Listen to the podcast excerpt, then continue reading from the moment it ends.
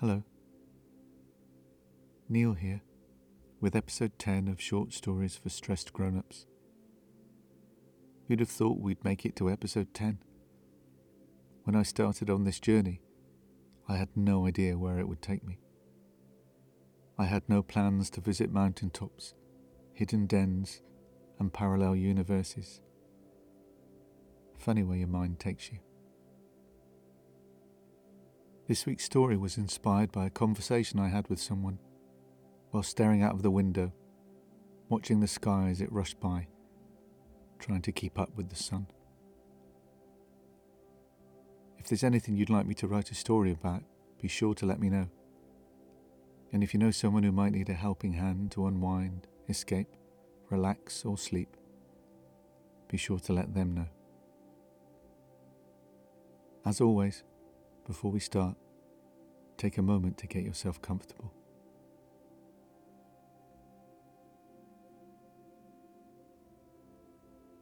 Good. Now close your eyes and take a couple of deep breaths. In and out. In and out. Now, let's begin. Today's story is called Clouds.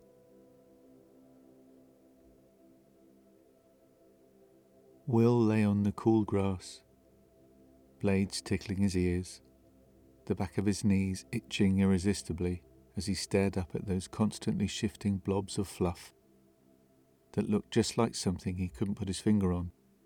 Then, within seconds, nothing at all. Luna lay next to him. Will's denim jacket rolled into a pillow under her head. She didn't want to be his girlfriend just yet. She was nine, and there would be plenty of time for a boyfriend. Maybe when she was ten, she'd think about it. But for now, boys were stupid and smelly and loud. Will turned to look at Luna, smiling. She was still staring up, her freckles as yet unknown constellations on her wide eyed face. She turned suddenly, caught him staring. Stop being weird, she said. Then, Can you see anything? Just clouds, he said. Boys are so rubbish. If girls are so good, what can you see? She turned, looked back up at the rolling sky. Her palms lay face down on the grass.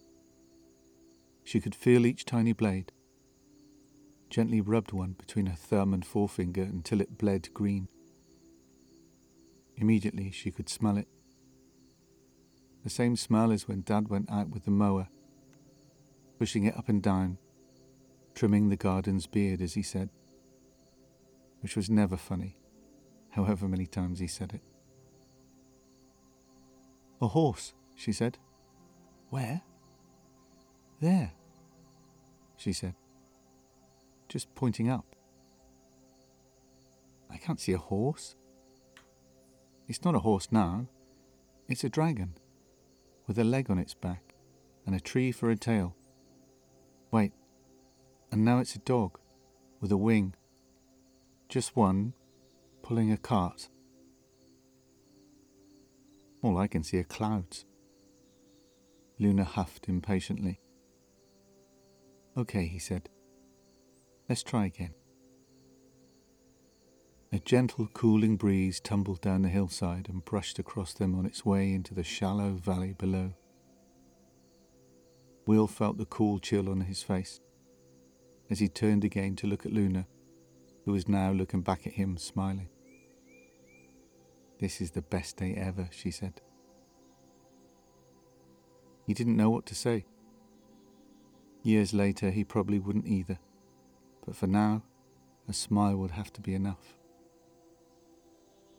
They both rolled onto their backs, listening to the birds a distant tractor in a field way over there, the leaves whispering in the wind, a cow mooing, way overhead, occasionally drifting across the sun, a buzzard screeching hungrily.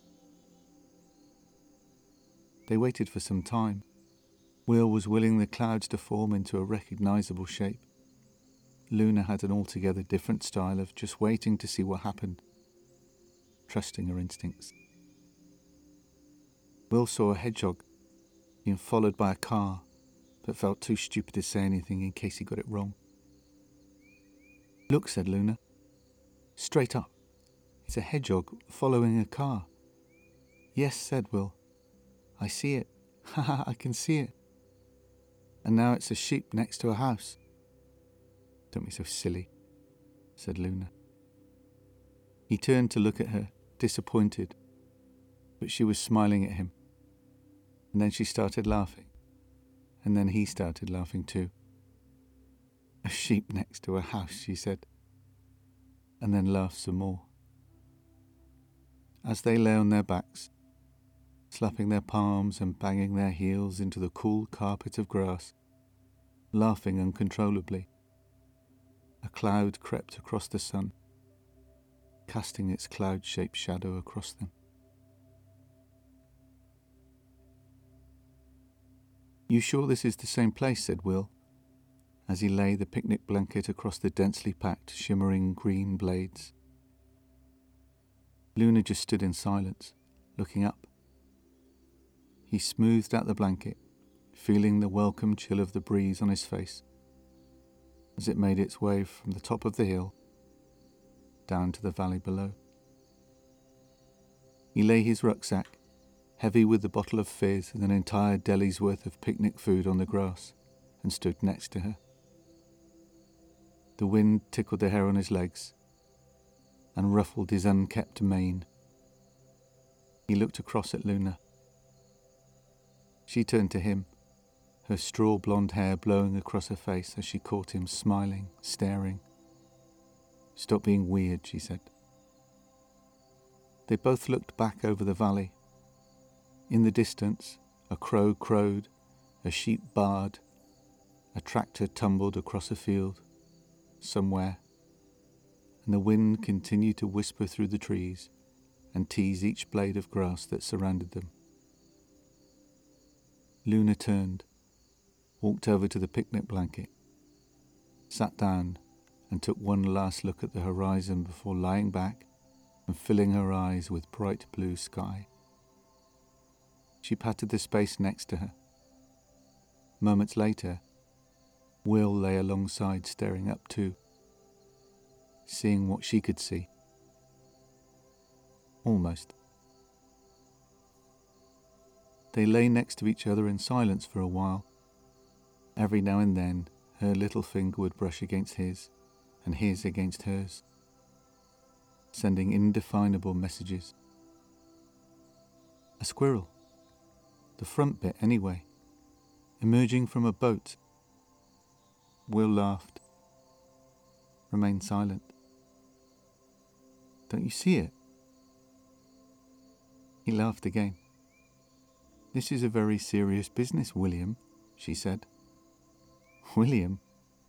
You must be serious. She squeezed his hand as they continued to gaze up.